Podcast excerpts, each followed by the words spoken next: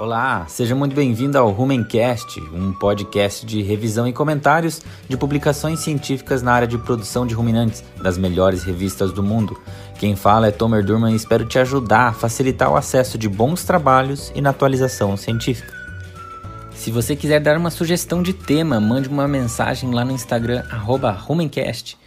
Esse podcast faz parte da rede Agrocast, a primeira rede de podcasts do agro do Brasil Siga a página lá no Instagram, RedeAgrocast, ou visite o site redeagrocast.com.br e conheça outros podcasts do agro.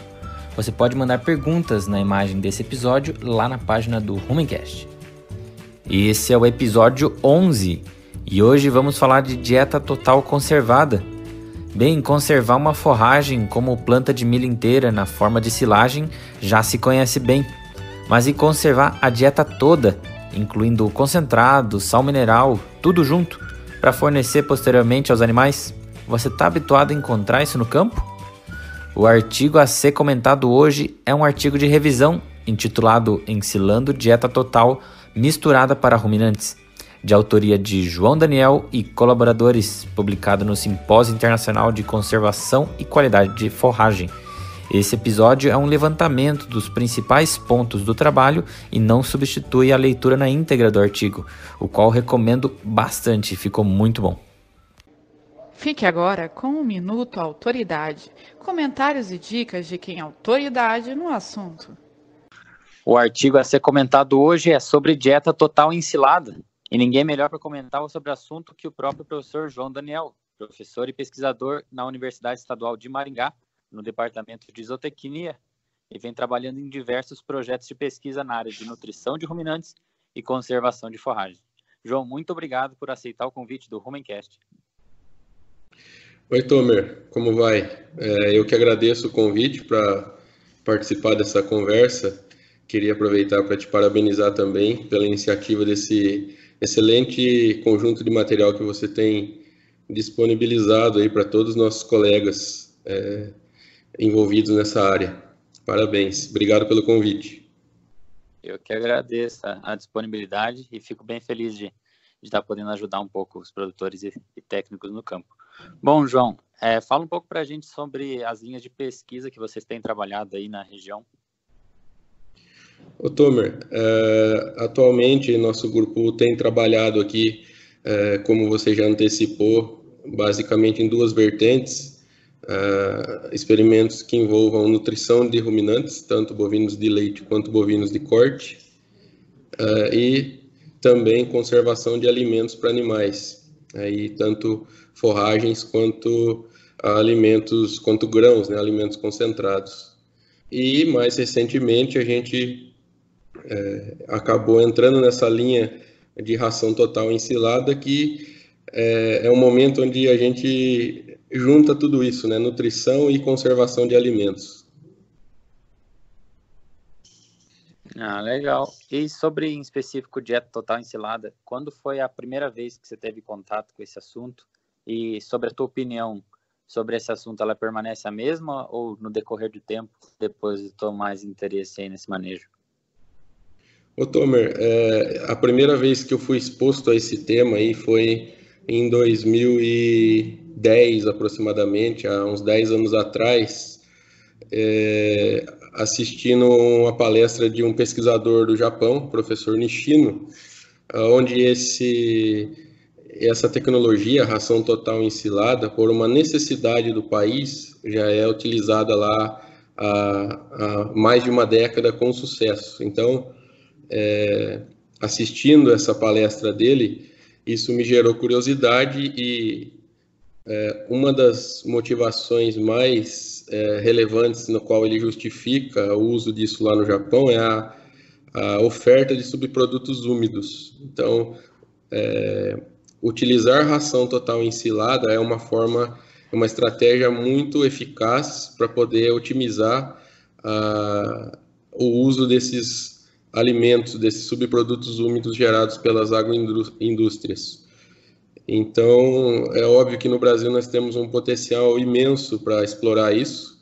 Nós já estamos assistindo isso aí recentemente, nós temos é, visto né, uma grande fábrica foi inaugurada recentemente para explorar a otimização desses subprodutos úmidos. E, então, a partir dali, a gente começou a se envolver nesse tema e, é, especificamente aqui em Maringá, a gente iniciou um projeto em 2016 e de lá para cá a gente tem feito vários projetos nessa linha, é, avaliando ração total ensilada, tanto o processo de conservação desse alimento completo, quanto também é, o desempenho de animais consumindo esse produto. Certo, ah, bem interessante. Em relação à função da técnica, então, poderia se dizer que tem um objetivo duplo, tanto conservar a dieta toda, como modificar um pouco a biodisponibilidade de alguns ingredientes, então.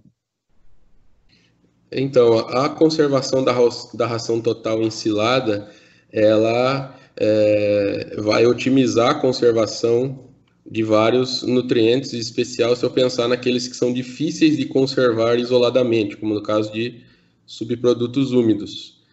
É, mas também, além desse processo de conservação, é, que acaba, por exemplo, uma das coisas super interessantes que acontece quando eu trabalho com ração total ensilada é alta estabilidade aeróbica desse alimento.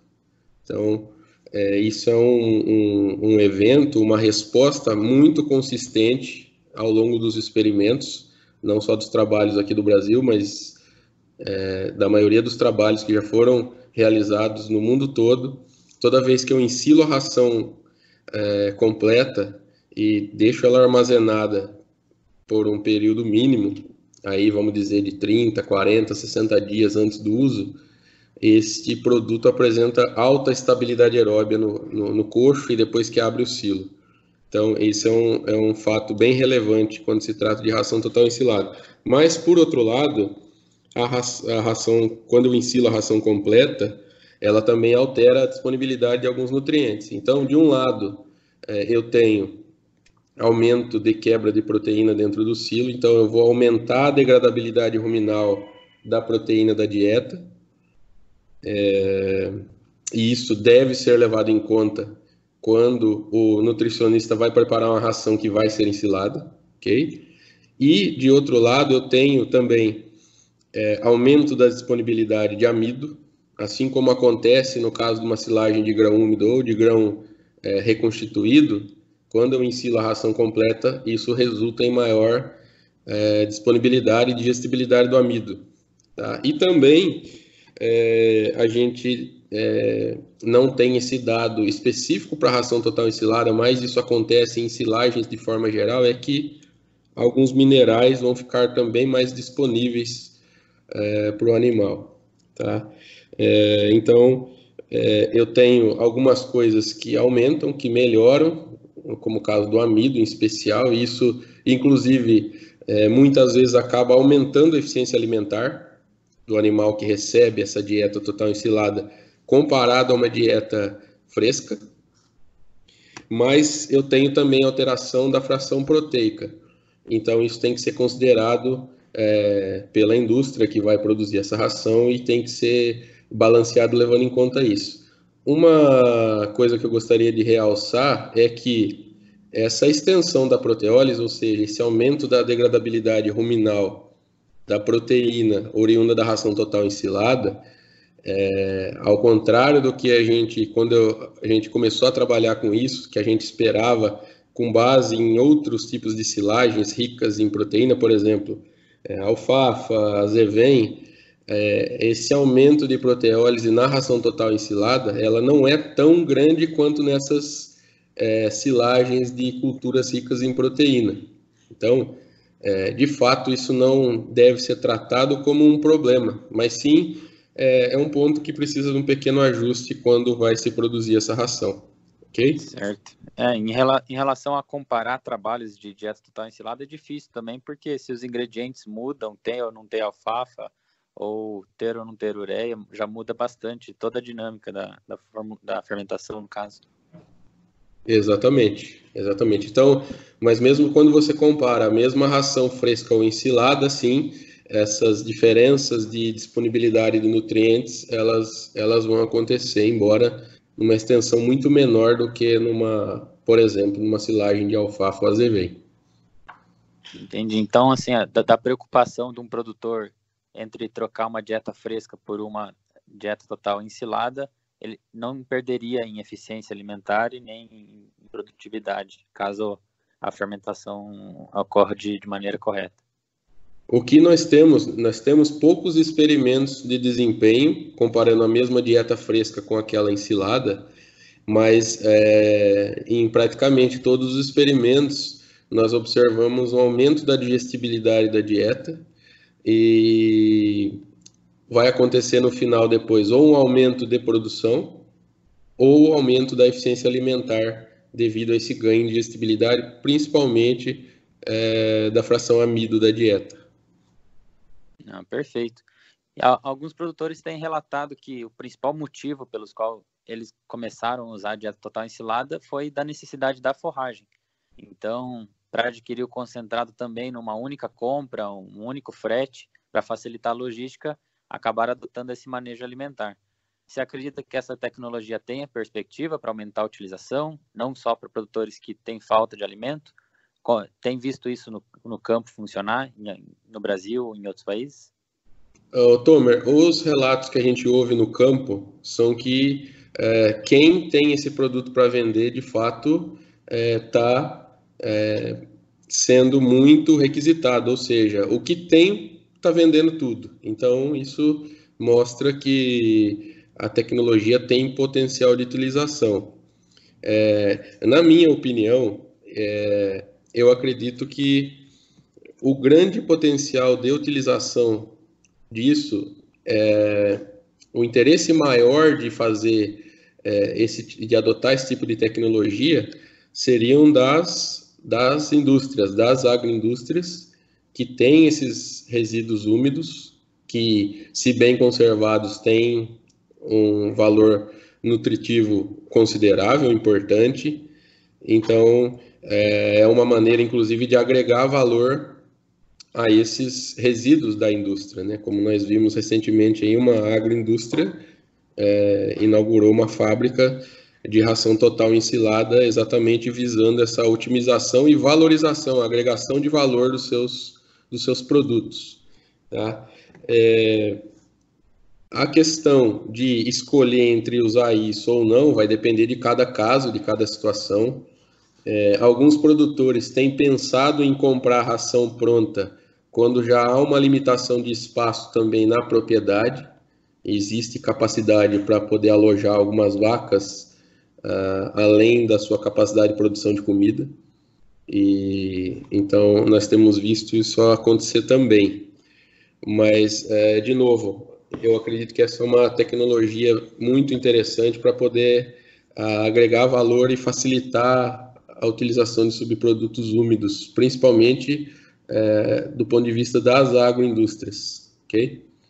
Certo. E, e alguma atenção especial para os, os, nutricionistas e formuladores que recebem essas dietas? Porque eu imagino que a mesma dieta não vai servir 100% para exatamente todos os rebanhos que vão estar consumindo. Então, pode haver necessidade de estar tá colocando algum produto prote proteico por fora para aumentar o nível ou algum aporte de, de vitaminas minerais? Ô, Tomer, primeiro é o seguinte, é, as fábricas já têm se preocupado com as diferentes categorias, então nós já vemos aí a disponibilidade de é, rações ensiladas para diferentes categorias. Então, se eu vou trabalhar com uma vaca de lote 1, eu tenho esse produto. Se eu vou trabalhar com uma vaca de final de lactação, eu tenho esse produto, vaca seca, é, bois em terminação, é, novilha. Então, isso, isso já existe, essa adequação pelas, pelas unidades produtoras que eu conheço. Então, eu não me preocuparia muito em é, incorporar isso por fora.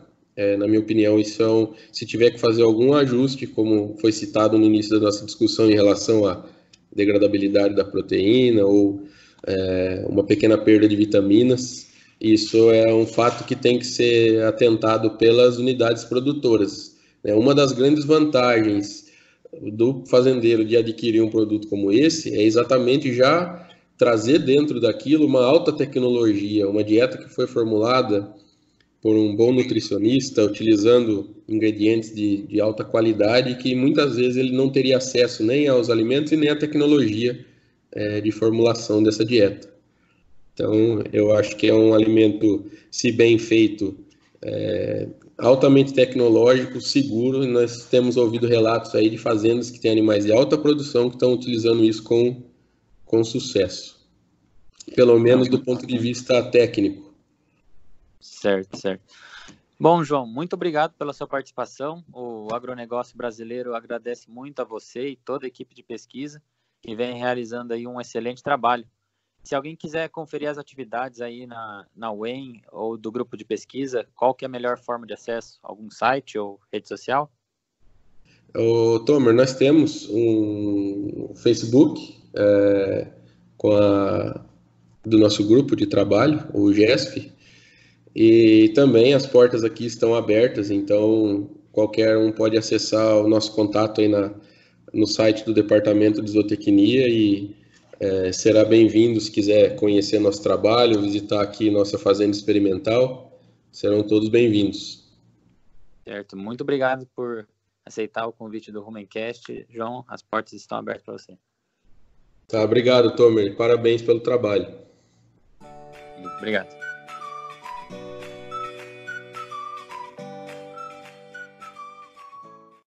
Bem, os autores iniciam o trabalho apontando que, embora seja um tema que traga novidade de informação a muita gente no campo, a tecnologia não é tão recente assim, tendo registros de publicações desde os anos 60 e relatos em várias regiões do mundo, como países da Ásia, Oriente Médio e também aqui na América do Sul, como na Argentina e no Brasil. As principais vantagens levantadas no trabalho são a redução de mão de obra e de maquinário na propriedade, caso se compre a dieta de fora, uniformidade na composição da dieta durante a armazenagem, o potencial de se incorporar coprodutos de baixa palatabilidade, pois o processo fermentativo pode alterar esse fator negativo, ter acesso a coprodutos que são de difícil aquisição em pequenos volumes e difícil disponibilidade regional alta estabilidade aeróbica pós abertura e outras vantagens que, similar a outras silagens, a dieta total conservada também tem potencial para ser comercializada em sacos ou bags. O ponto principal do artigo é discutir sobre mudanças nutricionais que acontecem durante a fermentação da dieta total. Então, iniciando com os carboidratos, em específico com carboidratos solúveis.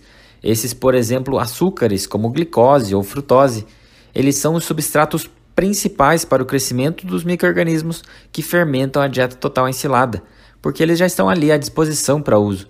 Por isso a utilização é mais rápida desses. E se espera que haja uma redução nos carboidratos solúveis e que se apareçam alguns produtos da fermentação desses, como por exemplo o ácido lático, que é importantíssimo para preservar a dieta toda durante o período de estocagem. Ainda falando de carboidratos, o amido na grande maioria dos casos, o conteúdo de amido da dieta total ensilada não muda e fica similar à dieta fresca. Claro que depende muito de quais foram os ingredientes utilizados na dieta. Existem algumas exceções já reportadas de alguma atividade amilolítica em dietas que continham alguma inclusão de alfafa, mas na grande maioria dos casos, a mesma concentração de amido da dieta é encontrada antes e depois do processo de fermentação.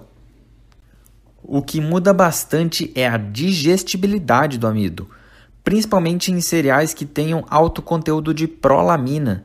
A prolamina é uma proteína que envolve os grânulos de amido, então, para uma bactéria do rumen ter acesso ao amido e fermentar, primeiro ela tem que passar por essa camada de proteção. Agora te convido para uma experiência. Vamos mergulhar para dentro do rumen.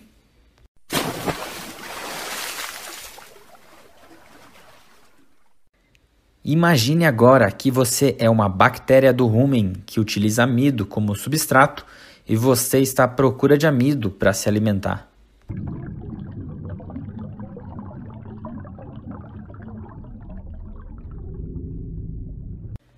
Para representar o amido, pense numa noz, essas de casca bem dura.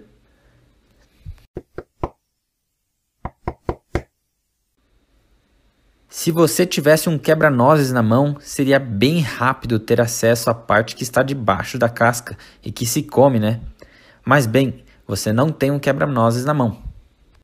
Essa parte de dentro representa o grânulo de amido e a casca representa a prolamina.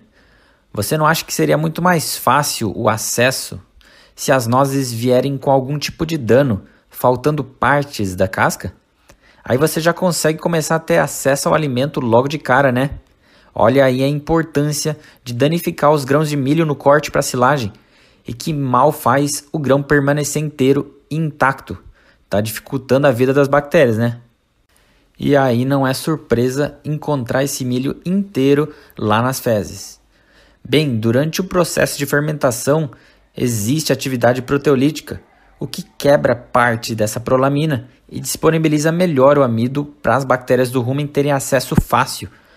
Por isso que deixar uma silagem fechada por mais tempo pode te dar um ótimo benefício de começar a ver menos amido nas fezes e mais leite no tanque. Você está ouvindo o Rumencast, o podcast pioneiro em revisão científica de ruminantes. Ainda falando de carboidratos, mas agora falando dos polissacarídeos da parede celular. Desses, os mais conhecidos são celulose, hemicelulose e pectina, que não são a principal fonte de energia para que a fermentação ocorra, mas em alguma escala também pode acontecer a sua utilização então existem alguns relatos de diminuição do conteúdo de FDN em longos períodos de armazenagem, não devido à atividade de enzimas, mas provavelmente por hidrólise ácida mesmo. Agora passando às mudanças nas proteínas durante a ensilagem. Bem como todos os ingredientes são incorporados juntos, obviamente a dieta toda vai estar sujeita à atividade proteolítica que comentamos que acontece na fermentação o que não é tão interessante para a proteína verdadeira dos alimentos, mas que já é levado em conta na hora de formular o balanço de proteína da dieta total ensilada.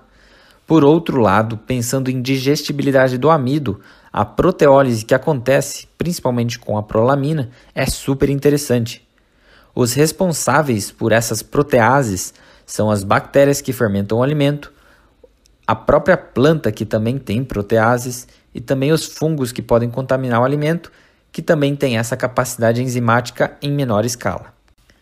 A degradação de proteína num processo fermentativo acontece em duas fases. A fase 1 vai acontecer a hidrólise da proteína, devido à atividade de proteases, enzimas que quebram a proteína. Isso vai resultar em peptídeos e aminoácidos livres, já que eles compõem a proteína. Pois bem, aí se inicia a fase 2, que nada mais é que a descarboxilização dos aminoácidos que estavam ali livres, gerando aminas biogênicas, e a desaminação, que nada mais é que o processo pelo qual o aminoácido libera o seu grupo amina na forma de amônia. E assim, uma proteína é quebrada na fermentação.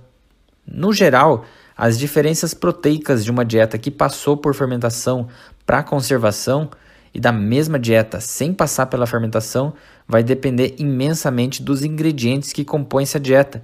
Por exemplo, se foi usado ou não forragens ricas em proteína, como alfafa, se foi ou não adicionado ureia e aí por diante. Então, olhar só a diferença de proteína bruta das dietas não diz muita coisa. Seria mais interessante se atentar a cada fração proteica.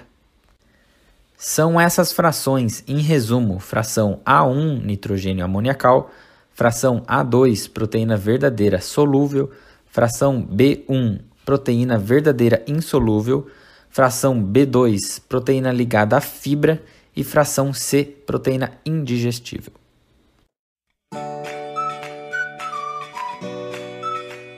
Os autores dão continuidade falando sobre as alterações em lipídios, o que, de modo geral, em silagens bem fermentadas, não há grande alteração na concentração de ácidos graxos totais, por esses não serem utilizados como fonte energética pelos microrganismos. Mas um aumento nos ácidos graxos livres e redução de insaturados, como o linoleico e o linolênico, após a fermentação, pode ser esperada. Agora falando de minerais e vitaminas, bem, o processo fermentativo e pH mais baixo pode ser favorável para alguns minerais que tem sido relatado se aumentar a disponibilidade após a fermentação em vários tipos de silagem. Então a concentração deles provavelmente passará por mudanças mínimas, mas podem se tornar mais facilmente absorvidos pelos animais. Já em relação às vitaminas, os ruminantes são bem dependentes para muitas delas. Vitaminas do complexo B e K são sintetizadas dentro do rumen. A vitamina D é produzida na pele por estímulos de luz solar e alguns açúcares podem ser convertidos em vitamina C quando requerida. As vitaminas que os ruminantes mais precisam de fontes externas são vitamina A ou carotenos e vitamina E ou tocoferol. Essas duas vitaminas estão sujeitas à oxidação, então a condição de armazenamento pode variar o conteúdo final. Quanto menor a exposição ao oxigênio, melhor para manter essas vitaminas em altas concentrações. Existem muitos trabalhos avaliando a eficiência dos animais de leite e corte, comparando o uso da dieta total conservada em comparação à mesma dieta com os ingredientes frescos, sem fermentação. Os resultados variam bastante, tanto porque a formulação e os ingredientes mudam muito de um trabalho para o outro, tornando mais difícil as comparações, mas na grande maioria o resultado de desempenho para a dieta total ensilada é igual ou melhor que o uso da dieta fresca, e alguns estudos mostram uma melhor eficiência alimentar quando os animais consomem a dieta total ensilada, tanto para gado de leite quanto para corte. E para a composição de leite em sólidos, também se encontrou resultados similares. E para deixar o episódio uma experiência completa sobre o assunto, vamos fazer uma triangulação entre pesquisa, indústria e produtor. Então conversei também com a equipe da Nobre Nutrição Animal, que comercializa a dieta total misturada conservada para várias regiões do país. Continuamos a nossa conversa agora com Pablo Borg, ele que lidera toda a equipe da Nobre Nutrição Animal na produção de dieta total ensilada. Pablo, muito obrigado por aceitarem o convite do Rumencast. Fala um pouco para a gente quando que começaram os trabalhos de produção de dieta total ensilada e quando que você teve contato pela primeira vez com essa tecnologia e como surgiu a ideia de estar tá seguindo os trabalhos com isso. Olá, Tomer. Olá, ouvintes do Rumencast. Eu que agradeço a oportunidade de estar participando poder compartilhar um pouco da nossa experiência e contar um pouco da trajetória da Nobre até aqui e o que, que a gente vem desenvolvendo, um pouco do nosso trabalho. E nós já estamos nesse mercado de comercialização e produção de forragem há mais de 30 anos, inicialmente com a produção de feno, e mais tarde evoluímos para formato de produtos fermentados, né, silagens em, em pacote de 40 quilos, alfafa, azevém e silagem de milho. Né. Mas na busca constante por alternativas, nós estávamos atrás de uma, um formato de maior volume que nos desse a possibilidade de uma maior produtividade e uma economia né, no processo. Foi quando encontramos a tecnologia de compactação norueguesa da Oracle que nos permitiu aí visualizar um novo horizonte de, de mercado, de negócio, né? E essa é justamente a proposta da Nobre de oferecer soluções, oferecer facilidade, comodidade com viabilidade, né, principalmente, porque nós estamos tratando de um dos principais custos dentro das atividades, tanto de leite como de corte. Então, é, nossa proposta é de estar tá trazendo retorno aos nossos clientes. Continuamos a nossa conversa agora com Vanessa Spinardi, ela que é coordenadora de qualidade e processos de produção na Nobre Nutrição Animal. Vanessa, muito obrigado por aceitar o convite do Rumencast. Fala um pouco para a gente sobre os processos de controle de qualidade de dieta total ensilada. Vacas gostam de constância de dieta no dia a dia e aí fornecer uma dieta pronta tem esse desafio. Como é que é lidar com essa exigência e de que forma vocês conseguem atender esse desafio no campo? Oi, Tomer. Primeiro eu quero agradecer você pela oportunidade de ter esse convite de participar do Rumencast e poder falar um pouco do nosso processo, dos nossos cuidados que a gente tem com os produtos, né? Então, assim, é, a qualidade é um processo que a gente prioriza bastante dentro do, da nossa empresa, né? O nosso cuidado acontece desde a lavoura, com as culturas que vão fazer parte do produto. E além dos volumosos, a gente tem um excesso de zelo pela compra dos concentrados de minerais, é, onde a Nobre se preocupa bastante com os fornecedores e cada, cada fornecedor escolhido antes de entrar para a inclusão dos, dos nossos produtos, a gente testa bastante é, cada carga que chega para a gente ver se está atendendo realmente o padrão que a gente exige. É, então, assim, mas focando na parte que você citou, a gente entende que os animais necessitam e eles exigem bastante de uma rotina, uma rotina bem rigorosa, né?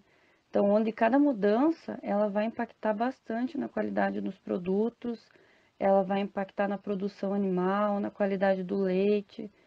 Então, como a gente produz a larga escala, a gente foca bastante na constância dos insumos, procurando não mudar muito a, a composição deles, pois a gente sabe que isso vai causar é, grandes problemas a longo e curto prazo dentro da propriedade, né?